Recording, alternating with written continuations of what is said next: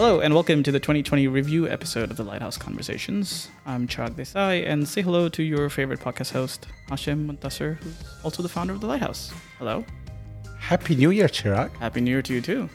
How are you feeling? I think I'm okay for Yeah? the most part. Yeah, I, I think I think all of us are a little apprehensive. We're just kind of watching it out. I don't know about you, but that's how I feel about the year.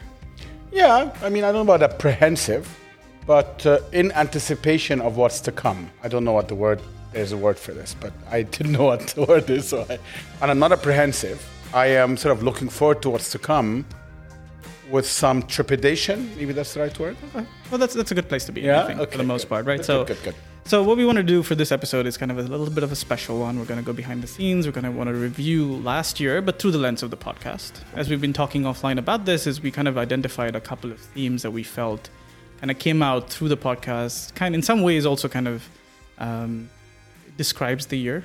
Well, I want to just sort of first off say on camera or uh, at least uh, on audio um, that I mean I feel incredibly grateful to uh, all our um, listeners. I feel like uh, we've learned a lot throughout this first year. There was some trial and error, as anything new is, and I feel that we've come out on the other side feeling very good about the podcast, feeling very good about what we're adding, what we're doing, uh, and what we're trying to tell um, the listeners. And maybe there's one quick point on that. I mean, I think at the heart of this podcast is really um, storytelling and trying to tell stories that are honest because we feel that that's what resonates the most. And that's what we want to convey. Yeah, and we've go back again to sort of when we were first discussing. I think one thing that stood out that you kept always talking about is I want to talk about the journey. I want to get to Correct. the journey. I don't want to just get to the highlight or the end point uh, because there's so much in the journey that kind of goes unsaid sometimes or is kind of glossed over. And that's the these are the nuggets, right? In in the kind of entrepreneurial journey, if you will. I think the nuggets are the details to what gets you from A to B to C to D. I mean, the destination is great, but if we want to share something with our audience, I think it's all about the journey because we want them to learn something from this and also to take something home. And that's probably what they would be taking home. Certainly, that's what I'm taking home from many podcasts that I listen to. that kind of ties in really nicely to the first thing that we want to talk about, which is the concept of vulnerability. Uh, now, obviously, 2020 was a was a year that I think a lot of people felt vulnerable in ways that maybe they had not experienced before. Uh, so I kind of want to get into a little bit about that. Sort of, what was your feeling? I know we talked about this a little bit midway through last year. Uh, sort of, what was your feeling, just even mentally getting into it and getting out of it, and sort of going through the journey with the lighthouse? you know this this point is very important because uh, when I look back at the episodes we've done and the kind of guests we've had, and we've been very lucky to have some wonderful guests. I feel personally my connection or the connection we've had with guests and with the audience is probably highest when they were being open. Now, that's not always easy when you know that someone else is listening in, in a way. Uh, it's not easy for me either. And I think it takes a bit of practice. Now, COVID, as you said, came in the middle of that. So we had started the episodes or the podcast a few months before. But I think when COVID came, I felt that maybe some people that were would have been maybe otherwise, I'm guessing here, uh, more reserved, were willing to be a bit more open because everybody was willing to be a bit more open.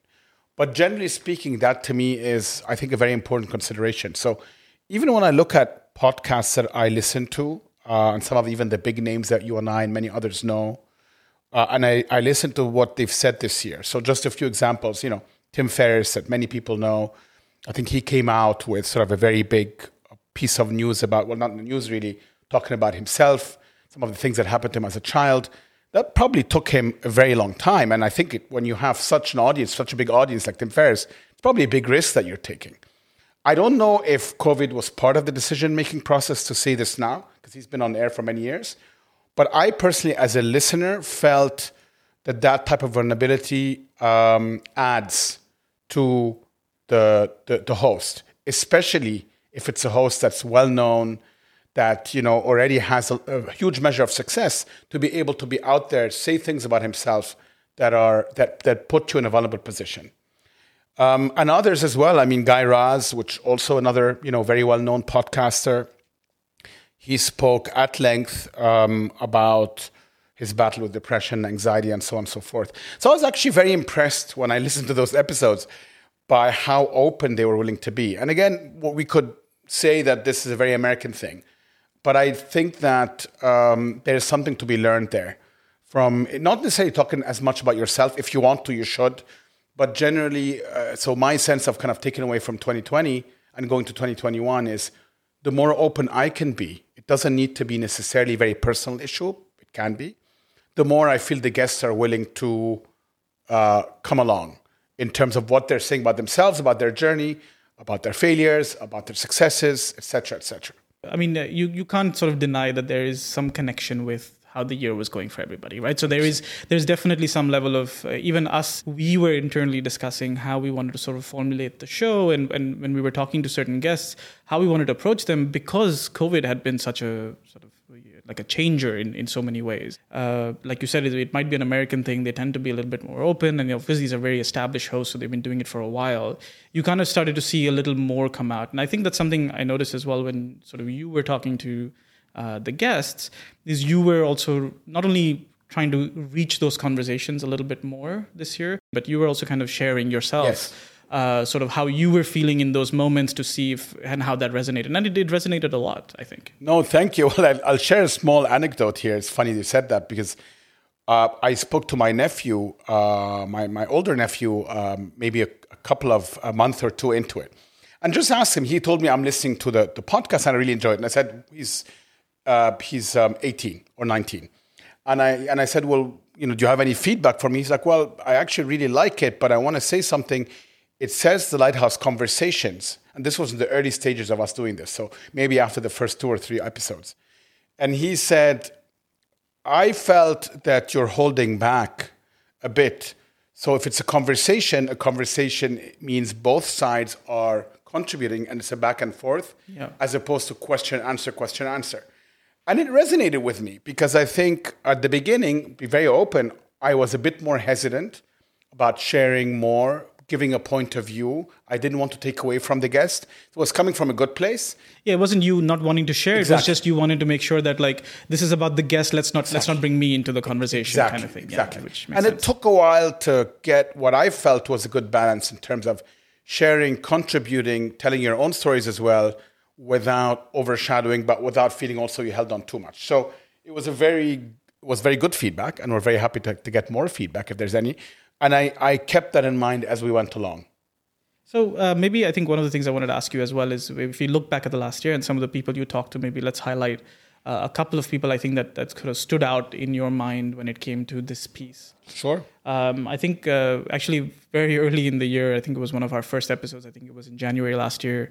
Uh, we spoke to Orit, right, who, who runs Boon Coffee. So it, it was kind of because I was the Ethiopian girl. Ethiopia wasn't much known, but in the Middle East, where I see daily and especially as a woman, you feel like when you're doing because still people ask me when I'm somewhere coming in, oh, where is the owner? I still get that daily. So to say no, no, this one, I'm the owner, unless I feel like they're going to talk too much, and I say he's not coming, he's going to come later. You know, obviously, uh, Orit is is a friend and also someone we work with at the Lighthouse, being um, from Ethiopia, being a, a black woman, and being a woman in business in this part of the world and I think, I mean, look, there's no question there are still many glass ceilings, and that's one of them. And I, what I loved about her uh, sharing this anecdote with us that it highlighted obviously an issue and a situation that needs more awareness, but um, she didn't see it as a problem, but rather as a way, you know, as a almost um, I don't want to say a, a normal course of, of, of life, but those are the kind of things that are thrown at you, and you have to find ways to not just overcome them, but they also help you in the sense that I'm sure it motivates her, as it probably does for us in many ways, to feel that she can be a role model of sorts. You know, maybe forging a path that others haven't. And there's something very inspiring about that, and something probably very motivational about that for the people that that hear her story, but also for her. Yeah, and I think you know when you're when you're talking about sort of what how someone views a situation for her instead of taking it as a wow that's a you know horribly offensive thing she looked at it more as saying well that's a that's a, an interesting point of view to say what i'm trying to do is actually finding an audience. Totally. Again i mean storytelling being at the very heart of this show right? So because orita i think is a very good storyteller. That I I remember um, starting this episode, and within what felt like minutes, we were towards the end because she was going from one story to the next, and it's a very powerful way of um, telling your story, but kind of with with personal anecdotes interspersed. So as we got through the year, obviously March and April came around, and then we saw this sort of complete turnaround, and uh, and we had to turn around as well how we were doing the podcast. So we had recorded with Chris Khalifa, uh, which had been a remote conversation we had done just before COVID took off. Um, and then, uh, so we actually went back to him to talk to him about kind of his experience, uh, you know, with everything. And I thought that was uh, again a really, really interesting episode. Uh, more so the the sort of update that we took from him, uh, you know, post the restrictions. And the contrast. Yeah. As you said, we had this episode which was uh, kind of at a high. very positive. Yeah, very, positive, yeah. very spirited. Obviously, at the time when, just to put the context, Chris had taken Zooba to New York. They had just opened to a lot of fanfare, a lot of very positive feedback from the audience, from the customers, from the press. So we left, we felt at a high, right? We're very excited Absolutely. for him. Yeah, yeah. And then within weeks, COVID came. beginning of March, uh, Zooba got listed on the 3rd of March on New York City's uh, Bon Appetit's New York City's best 100 restaurants. 12 days after that, uh, we closed our New York location. And a week after that, we closed all our Egypt locations um, because of the coronavirus. The transition from being so aggressively thinking about the business in terms of growth and being in such an exciting state of hitting milestone after milestone to suddenly within seven days or 10 days shifting the psychology from growth to survival has been uh, has been quite the experience i don't think i've ever experienced anything like it since we started Zooba And what I found very interesting about that was how open he was about saying we were at a high and now this came. Uh, it's very humbling. But you know what? That's what happens in business sometimes. We'll kind of uh, keep at it and things will, will come back. yeah, we'll regroup a bit and, and kind of get started. I think when you're a business owner, and this is something I think, and then especially when you're in a space like F and B, which is it's typically very tough, you've gone and expanded in a way that most people do not expand, right? So he had already been through that cycle in Egypt, if I remember correctly, where he had expanded, then he had kind of consolidated, Overexpanded. Yeah. and then he was he took it to a completely different direction. We're saying, well, now I'm going to New York, and we talked to him about that and and sort of how elated he was, and then to suddenly have that whole thing turn around is both a vulnerable moment, but it's also an interesting moment that kind of, as they as they keep saying, right, like this is when you can get to show what you're made of and how tough you can be. The And- yeah, the resilience. And the grit. And that's definitely one of the traits that I think entrepreneurs in general, I don't want to say need to show, but but need to acquire or learn over time. I mean, I could relate to this particular episode and this conversation very much for the obvious reasons that we're in a very I mean, I work um, in the lighthouses in a in F and B as well. And we had to make some incredibly quick decisions in March uh, at the height of the crisis that we understood would have long term implications. And you really need to be resilient, but you also need to be cool under pressure. Um, and I felt, and perhaps to your point, um, maybe his previous experience in Egypt had taught him that. I'm not sure. May also be his personality, but he seemed to be very aware of the challenges ahead, but also pretty cool and steady. that's something every entrepreneur needs to show and i think that's something that kind of continues to come through from a lot of the people and a lot of the guests that we've been talking to one of whom is uh, amira right the founder of Bulkwhiz in her case i think the story was also kind of we were now getting past the point of uh, at least the lockdowns here in dubai Yes. Uh, It was and so- just at the cusp. Was she the first live one? I think one? she was the first uh, one that we did in person um, after a lot of remote and Zoom based interviews that we had to do. Start with a quote. Sure. You were, I think, narrating a story and telling that you were told by a number of people when you were starting this business. I'm going to quote: uh, "Your husband does well. You don't need to succeed." Unquote. I find that very interesting. Uh, not surprising, but interesting. this particular gentleman, very successful um, sort of owner of multiple businesses, um, loved the concept, bought the deck, bought the whole thing. But, you know, as you know, when you're at the angel stage, you're buying the entrepreneur more than anything else. He actually told me later that um, he, he asked that question because he questioned my intent versus my capability. So he thought this was like my little retirement project. You know, I mean, I gave him a lot of credit uh, that he said this out loud, but yes, I mean, I think she had clearly a number of things she was working with. I mean, one is she pivoted from a successful corporate career to being an entrepreneur. That's hard in and by itself. She's a woman. She's an Arab woman. Um, she clearly, from the conversation we've had, is outspoken, which is great. And um, yet, she still gets someone who's not talking about the business plan or her credentials, but sort of like It's almost you know, personal. Yeah. yeah. Why, why do you do this? I mean, you know, you should just, uh, you didn't say you should, I mean, to be fair, but, you know, you can't just sit at home and, and be happy. Um, and that's also interesting because it brings up another point, um, which is why we're doing this, all of us. Success, there's some measure to success that comes from building wealth um, for yourself, for your shareholders, etc. Certainly, the kind of typical stories we hear about the US, especially when it comes to tech entrepreneurs, it's all about, you know, I sold at X and I did at Y. But I think for many of us, and probably all of those entrepreneurs as well, it just so happens that the, the tech market is so, so fluid in the US. It's about self actualization, uh, really at the heart of it. Uh, so if that's taken away from you, uh, by taken away, I mean even, even with a good, great outcome, the company gets acquired, successful flotation in the stock market, etc. You will need something else to replace that. So it's not just about money. It's not just about you know the company moving from from one success to the next You hear about these stories a lot. They make a lot of headlines. So it, it almost starts to feel sometimes like, okay, that's what entrepreneurship about. But it really isn't, right? It typically is about either finding an opportunity or seeing an opportunity or a space where you want to create something that isn't there. A lot of the times it's just identifying a problem and trying and, and figuring out or, or wanting to solve it or having being passionate enough to want to solve it. I mean, if you look at Amira's journey, her entire thing was I love this concept of doing things to in bulk.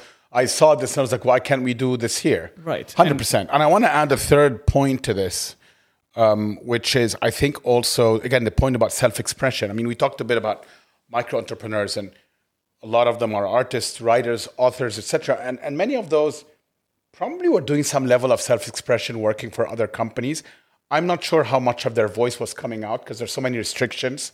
If you're working for a big media firm or a big uh, newspaper etc and now through those sort of new uh, mostly tech enabled platforms they're literally able to completely and fully express themselves and even monetize that. And i think that's that's wonderful. Uh, I think before we close out this theme, um, because we're talking about vulnerability and, and we want to tie that a little bit into sort of mental health.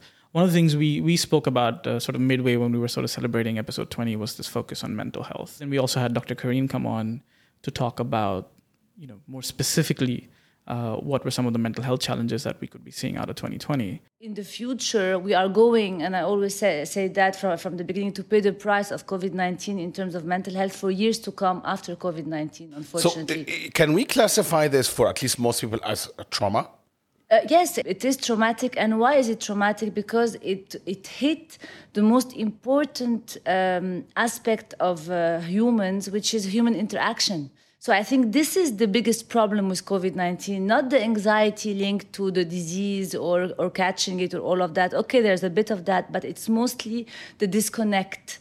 And as human beings, we are social animals. Zoom cannot replace it. Uh, I mean, it's better than nothing, fine, but it cannot replace it. And teens need this, this connection.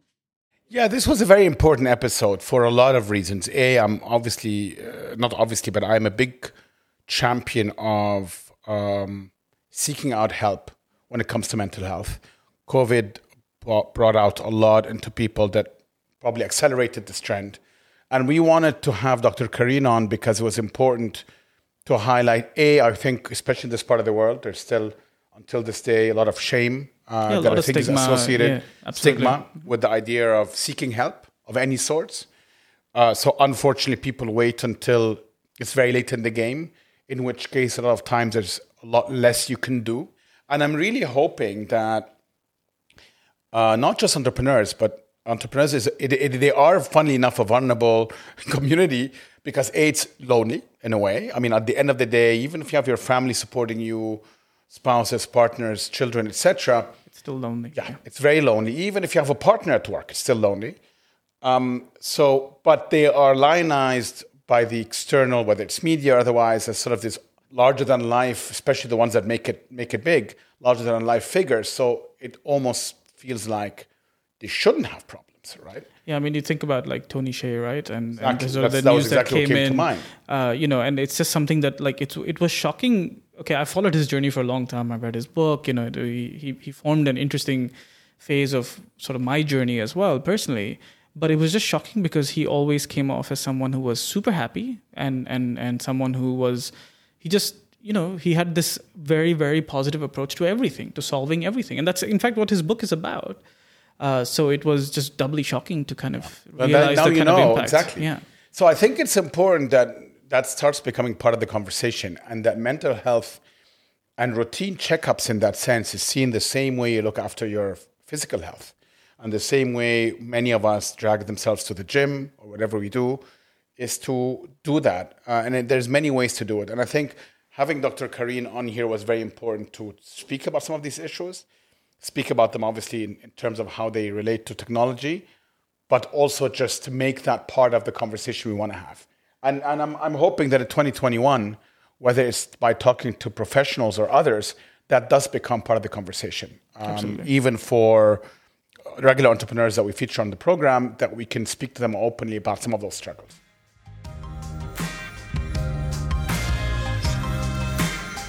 Okay, so I want to talk about the second kind of overall theme that we saw, and obviously, you know, this is at the end of the day, this is the Lighthouse Conversations. Brought to you by the Lighthouse. We cannot do this without talking about food in a way, but we wanted to talk a bit about food and memory, which I think is a is a very interesting thing. Um, when you talk to almost anybody, right, food is one of those unifying factors. Not just because there are so many memories of childhood. I mean, talk to anybody and they'll tell you like my mom making this particular dish is my favorite thing in the world right? And you have a lot of these kind of uh, uh, these memories associated with it. But then also it's something that came up a lot uh, not just with the chefs we may have interviewed or people who are in f&b but also with people who weren't right? So uh, one of my um, sort of favorite anecdotes that came out last year was when you when you spoke to yasmin from Maison Yeya. And you know, obviously, she's a fashion entrepreneur, and you were talking about. I mean, her highlight of the story, of course, is the J Lo story and all of that. But she spoke about Egyptian feta. But she spoke about Egyptian Yeah. feta. So, so last week I was in uh, the lighthouse, and you should have seen me when I was tasting the goat cheese, the goat cheese salad. you, you should have. This has to, to be one of your ads. You should Okay, have seen like, me خلاص. singing to the goat cheese salad, 100%. and that was the savory part. Okay. And then when we the the toffee, that was the gluttonous part. and I was like, okay, you know what? I'm full, but I have to take. The, I have to. This is gonna fix my mood for the rest of the day. Now that I know, now that You I really know, have good food. No, thank you, thank you. Well, I mean, I feel like uh, you know maybe feta is in our cards, so we're gonna Yes, come yes, and yes, sample and the I'm feta gonna- soon, yeah, uh-huh. inshallah. Very soon. It's interesting. Um, I think food is so central. It's a memory. It's also identity. So in many ways, um, it's so intertwined with all our identities, right? When you We're think still- about it, I mean, it. we still see fights, right? Whether who owns this particular dish, Hundred right? percent. Yeah, yeah. Exactly. And you see it all the time. And it was, I think, quite evident in the case of Yasmin, who is unapologetically Egyptian, let's put it this way, which is fantastic. I mean, I'm Egyptian myself, so I could completely relate to that. And I am also unapologetic, unapologetically Egyptian in that sense. And I think that conversation was very interesting, but it came out with many others. And it brought me back to something that was very much at the heart of the lighthouse when we first started and still is. One of the reasons we started the lighthouse is we felt that as a communal focal point, if you will, or gathering point, having it around F&B makes a lot of sense because the lighthouse was always designed as a hub uh, for the community around D3, around Dubai, and F&B was very central to that. So that point of building memories, forging new memories, but also coming with your identities and your views on food was very much part of it. And, and it's very, very communal. It makes for, I mean, it's always the easiest conversation to have. Even if you go to go out, I mean, you you you step out with someone you do not know, talking about the menu and talking about what you're going to order and why, and and just starting is is such a great conversation starter. Anyway, I'm going to bring Farah. Well, I'm going to remember Farah in this conversation really quickly. It was one of the things we wanted to do with the show, which was kind of her great idea was like I would love to film people having the meal together and having this conversation while you hear the clinking of plates and and We haven't been able to do that with COVID, but hopefully soon. Yeah, I, and I think that's something maybe hopefully in 2021 we'll be able to do because I think it would just create this very very interesting layer where you're talking conversations, you're talking arts and culture, and then combining it with food in the very real sense. And also, audio is such an intimate um, medium. It's so funny uh, to what you said because I remember when we had that conversation, and at the time I had listened to one of Alec Baldwin's uh, podcasts uh, on Here's the Thing with Barbra Streisand, funnily enough. And I didn't think this would be something I would want to listen to. Not Barbra Streisand, but what I'm going to say now. He was interviewing her during lunch, and she was slurping a soup. Oh, just put that over here. Oh, see, I just brought this uh, table from the back. Oh, that's good. And we need another table maybe over here. Because this is miso soup. Don't worry about me. I'm great. I mean, in other words, people know we eat. Right. Right? So if they hear a sound, it's okay? Good, good, good, good. Because I always like to eat. Cut out the eating. Oh, really? No, you, no, you won't. Mmm. That is delicious, isn't it? And healthy. Um, what were we talking about? And as I heard that, and I remember being on a treadmill, and you know, I would have thought I would be turned off by it, and I completely wasn't. There was something very interesting of having a feeling of the sensation that is hitting others while they're eating things that are close to their heart. So, absolutely, food mean- is essential to that. I think nothing describes the fact that there is such a strong memory with that, and the fact that you were able to say just now that I was on a treadmill when I heard that, Exactly. because that's the link that is this exactly burned right. into your brain, right? That I was doing this when I heard this particular thing that now has this very strong memory with me. Um, I want to talk a little bit about also we, we just touched on sort of childhood memory, but from a different perspective because uh, so Yusuf Al Deeb, who is the founder of Fatafeat and it's a very inspiring person just in general. Uh, it was quite an honor to meet him too. Uh, but his childhood, when it came to food, had some very, very strong memories. He sort of summarized Food or lack thereof, right? or lack thereof, yeah, and and the fact that he was like we were always in that struggle. We're hungry. I'm just saying it to explain my relationship to food is through lack of food, missing food, nostalgia for food, and then realizing food is that great uniter. Is I that think right? I think food chose me. I, I can't say I consciously chose it. It shows me in the sense that I was young, I, I lacked food. My mother would smuggle boiled eggs when she came to visit. Well, and I one would, of your quotes was, "Anyone can bribe me with a boiled egg." Exactly. That is it just as a sentence is such a defining sentence in so many different ways, right? Because it not only talks about the lack of food, but how how something as simple as a boiled egg, which is not, I mean, you, a lot of people would take a boiled egg for granted, and yet for him, it's it's a prize. And it's, it's symbolic probably for a part of his life that is uh, and probably a reminder so again remember also food is intertwined with identity and therefore intertwined with your status and socioeconomic class and so on and so forth so i felt and i may be going a tad sort of uh, more psycholo- psychology here But, but we have to do that, Yeah. because otherwise it doesn't I work. just felt when he said that, it was almost using this as a crutch in the sense of it being a reminder of his beginnings and a reminder to remain humble. And in a way, kind of metaphorically, to stay hungry because he's someone that's been very um, fortunate to have had a good measure of success in his life, professional career and otherwise.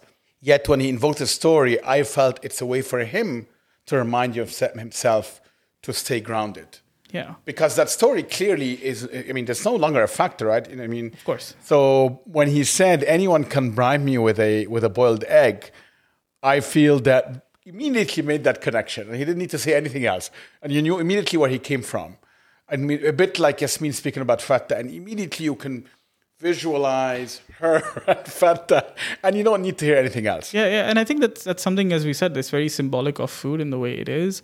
Uh, I mean, if you look at in, in Yusuf's case, I mean, ultimately he went on to found the premier food channel here, and the basis of which for him was, look, food is what will create memories. So I want to create that around food. I want to remember he mentioned that they never aired a single recipe, uh, or you know, on Fatafeat. And They look at the personalities. yeah, and chefs. almost you, you kind of hear that and you think, what is he saying? Like, how is that possible that a, f- a dedicated food channel is not discussing recipes? But he's like, because it was about the memory. It was about the the the view, the personality, the noises, the sound, and your ability to think about flavor because obviously you can't get one through the TV. And I think that brings us to another point, which again, I mean, I, I'm just going to link it back to the lighthouse for a second. That idea of it being an experiential space, because we understood fairly quickly that while it's very important to have really good food, high quality meals at the lighthouse, if the supporting environment is not there, it doesn't create those memories that you keep going back for. And if you want to really build a strong brand, big part of it is build all the support measures. Even if food is your star, in our case it certainly is, you need to build the supporting cast. And I think that's very, very important because memories are not built in a vacuum. So I'm gonna I'm gonna use your uh, strong brand as a crutch to move on to our next guest that we wanted to talk about, who kind of sits on the almost other extreme of what we were just discussing. But that was Chef Daniel Boulud who came down uh, for his uh, for uh, Brasserie Boulud, which he which he opened at the Sofitel a couple of months ago. And so we had the we had the opportunity to to interview him and talk to him, and we kind of. Um, kind of had a ball with this question when you know you were talking to him about his birthdays and he went into this recounting on and on. It was fantastic, yeah. But each one of his birthday parties, the wines, the food, the menu, the the decade measurements, right? Of forty, I think it was 40, 50, and sixty is what felt he said. a bit decadent in the middle of COVID, but yes. I had a big party. I had many good I heard. parties in I my heard. life. I heard. I had many good, good parties. My, res- my research revealed a 50th birthday I party. I tell you, my 40s, my 40th birthday party in New York, my 50th birthday, Oh. and my 60th birthday. Now I'm jealous. They were amazing. Oh, wow, okay. Uh, my 40s, eh, there was a nightclub owner who every night was eating at Daniel. He said, Daniel, I know your birthday is coming. I'm giving you my nightclub. And so DJ, everything. Which nightclub booze, was it? Free booze. It was the, the Palladium. Ah, the and there was the Palladium Michael the the Michael Todd rooms. Yes, I remember it. The Michael Todd rooms. Oh my God. So I had 250 friends, you know. I mean, that was okay. Not bad for a 40th. I mean, obviously we were all sitting there, right? It was us and a couple of uh, his team were also Yeah, sitting team, there, yeah. and I don't think anybody did not have a smile on their face as we were listening to him recount that, Right. uh, and I, as did you, as did him, right? Uh, When he was talking about his memories, none of us were anywhere near him. Well, his he was enthusiasm was infectious, Well, right? there's that too, yes. But it, it just created this sort of happy moment that we could be lost in when we were listening to him talk about his birthdays. I mean, there was a there was a larger theme to it. Of course, he mentioned as well that uh, the gift that he was given on on his um, 40th birthday was to invest money, which he then decided to do and still continues to do. You know, help children.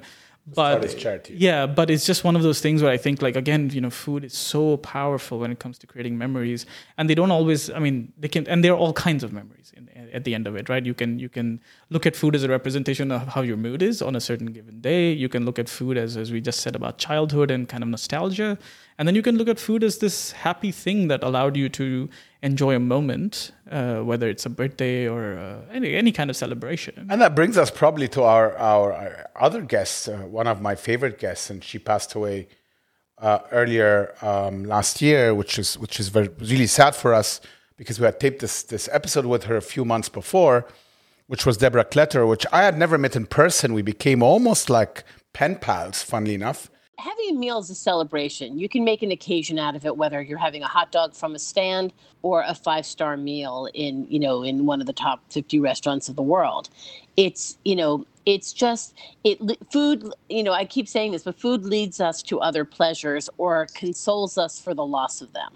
That's a bastardized version from a philosopher, but or a writer, but it's um but it's true. You find comfort, you find pleasure. You know, how many things can can you say that about? that really resonated with me because we all know this uh, smell and taste. You, you have it, and within a second, you're transported back to that exact first time you've had this, or it brings back a memory that has little to do with what you've just tasted and everything to do with where you were and who you were with. And I most definitely have many of those, and I'm sure you do too Oh, absolutely. Yeah. uh, especially with my parents and uh, in my childhood and some of my close friends, etc., etc. And funnily enough, a few weeks ago, um, I was with a with a friend, and we were talking about a particular um, sporting club, sort of like uh that we used to go there and exercise in Cairo, and we both used to go to that same vendor that had these burgers that were not necessarily remarkable, but Yeah. had a tahina sauce on top of them that we all remember. And when we brought it up, she said tahina, and I was like, "That's it." And that, it took a second, and I was completely back as a 11 year old standing in line patiently waiting for my burger with you know drenched in tahina. It's incredible how how how food does that. Uh, yeah, it doesn't have to be fancy. I'll, I'll as an example, like uh, my parents and me, we had this tradition where anytime anybody would fly, we have to eat hummus at the airport. Do you know what it tastes like? It doesn't taste like, you know, it's not. I mean, con- considering we live in a place like Dubai where you can get good quality hummus pretty easily, uh, but it was just a tradition. and it, the memory. It's about the memory. And so every time we go to an airport now, we're always hunting for. I, I don't care how bad or, good it is. I just want to just a hummus vendor. That's all I want. And it's just these again. So hummus is something that's very personal to me. I can eat it every day. All there are all of these memories around this one dish that we just grew up around, and I think that that's powerful. And that's so it? interesting because um, I think Deborah understood that, and her business essentially revolved around that. So she built these experiences for you uh, around food, and she understood. So when we, I would ask her for her list, so to speak, when I go to a new city, the list would have high and low, and she understood that it's about building that experience. And one of the things we spoke about, which I still remember very well during the episode with her, is I mentioned my son my um, oldest son, who's was not so old, who's who's uh, eight, who I think is sort of a self-proclaimed foodie, whatever that means, um, Mhm. is is equally intrigued. I mean, he take your list and he's sort of part of our journey in Los Angeles. Was where are we going today? What did Deborah say? And we would sort of you know go to Koreatown oh and try god, a I place. I love that. Yeah, yeah, and he gives me very. I mean, every time we leave, he religiously gives me his feedback, which I may or may not incorporate in my feedback to you. But he takes his job very seriously. So we're kind of trying to be min- mini Deborahs, if you if you will, uh, just with each Oh. other for for one day. You're too kind, but that's that's phenomenal, and what an incredible bonding experience. Because. I mean, what else? What else bonds you other than sitting at a table, you know, across from somebody that you know that you love that deeply? That's pretty extraordinary. So she understood again that you know that connection between food and memory and bonding and community, etc. And that's wonderful. And and that's honestly uh, one of the main reasons we started the lighthouse is we felt that all of those things are intertwined. And if you put them together in a good dosages, it might work. And you go from there. Yeah. You build from there.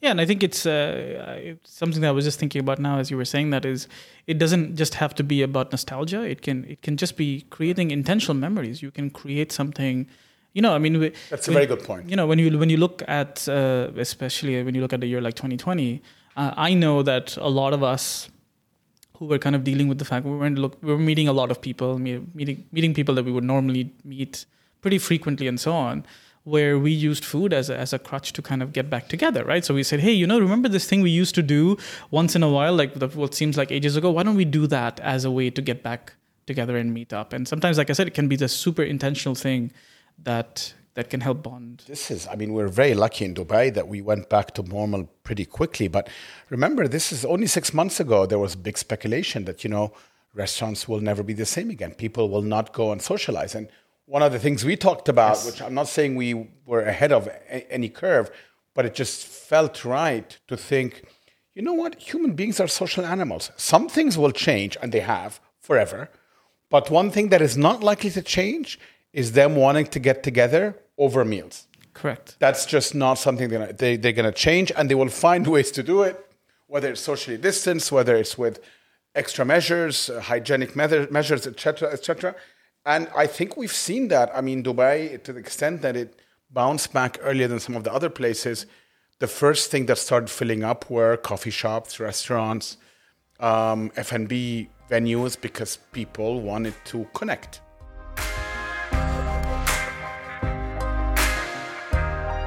Okay, so that's kind of like us looking back at 2020, looking at a couple of themes that I think um, kind of stood out for us. I mean, there were, of course, a lot more. Um, there's a lot more to come this year too, of course. Yeah, We've we're excited about that. Yeah, so we all started working on you know episodes to come. Um, are there things you want to look at this year, uh, like we looked at last year? I don't think there's anything specific. I mean, I'd like to obviously unearth more stories that are slightly less discovered, talking to people in different fields as well. So I feel one of the strengths of the show is that we are able to talk to people from all walks of life. We've covered quite a bit in uh, obviously food related. We've covered quite a bit in technology, arts, culture, but there's a lot more. And I think we're on the hunt for those stories. And I would like that to be a big feature in 21, not because of the novelty effect, but more the more perspective we get, the richer the show becomes and the conversation we have around it. I also feel from a learning perspective for all of us, right? So, I mean, one of the reasons we started the show is we're curious. We want to learn more. So, I'm I'm hoping that we can do more of that. Um, that's definitely a big a big part of um, of this next year. And the other thing that we'll we'll consider doing as well, which we focused for the most part around the UAE for now, is over time and now with the acceptability of Zoom. This is something you and I talked about Yeah. when we started the show. Is I don't think it was a prerequisite, but obviously we had a very strong preference for people physically being here. And when you, if you recall, when we did it with Chris Khalifa, Amina, and we did it with Deborah, we did it but somewhat reluctantly. Now, post COVID and post Zoom, God bless them, it feels very natural. Yeah. So, uh, in, in, from that perspective, I think it enables us to able to talk to many more people in different places, which hopefully will also enrich uh, our perspectives and the audience's perspective. Yeah, absolutely. All right. So, uh, I think to wrap up, thanks Hashem for joining us today. And Thank um, you. Yeah, we. I think this was an. I think we should kind of make this an annual exercise because I think it's really interesting in terms of just, you know, it's always good to sort of step back and kind of look at what we've been doing and kind of where we want to go. I also want to say that I'm now fully committed because I now have my own microphone. If anyone is wondering, I mean, I used to borrow your microphone, we can just say that. And now I have my own, and your birthday gift to me was part of the package that made that happen, right? I, I'm going to say this on air, it might embarrass you. But now I'm fully committed because once you buy something, we all know, that means there's no going back. Yeah, just in case anybody's wondering, Hashem's birthday was last week. Uh, in fact, exactly a week ago, if you're listening to this on I its did, air date. didn't have to say that, but now that you did, that's fine. It's fine. Uh, also, I am questioning why it took a microphone to get you committed and what we will be doing until this time. But we're going to move on. You know, as long when you borrow something, there always feels like you're not fully committed. The moment you have your own microphone and stand, let me say, that means you're it. You're done. You're going to be here for a very long time. So whether people like it or not, this show will be on for you know many more years. Uh, so yeah, in case any of you want to reach out to us, you can do that by uh, on Instagram at the lighthouse underscore AE. You can find all of the episodes in your favorite podcast player, and also on the on the Lighthouse website. That's lighthouse.ae slash podcast. And we'll be back in two weeks. Thanks, Chirag. I was wondering, like, don't you want to end this? Don't you want to be the last person on this thing? That would be crazy if not.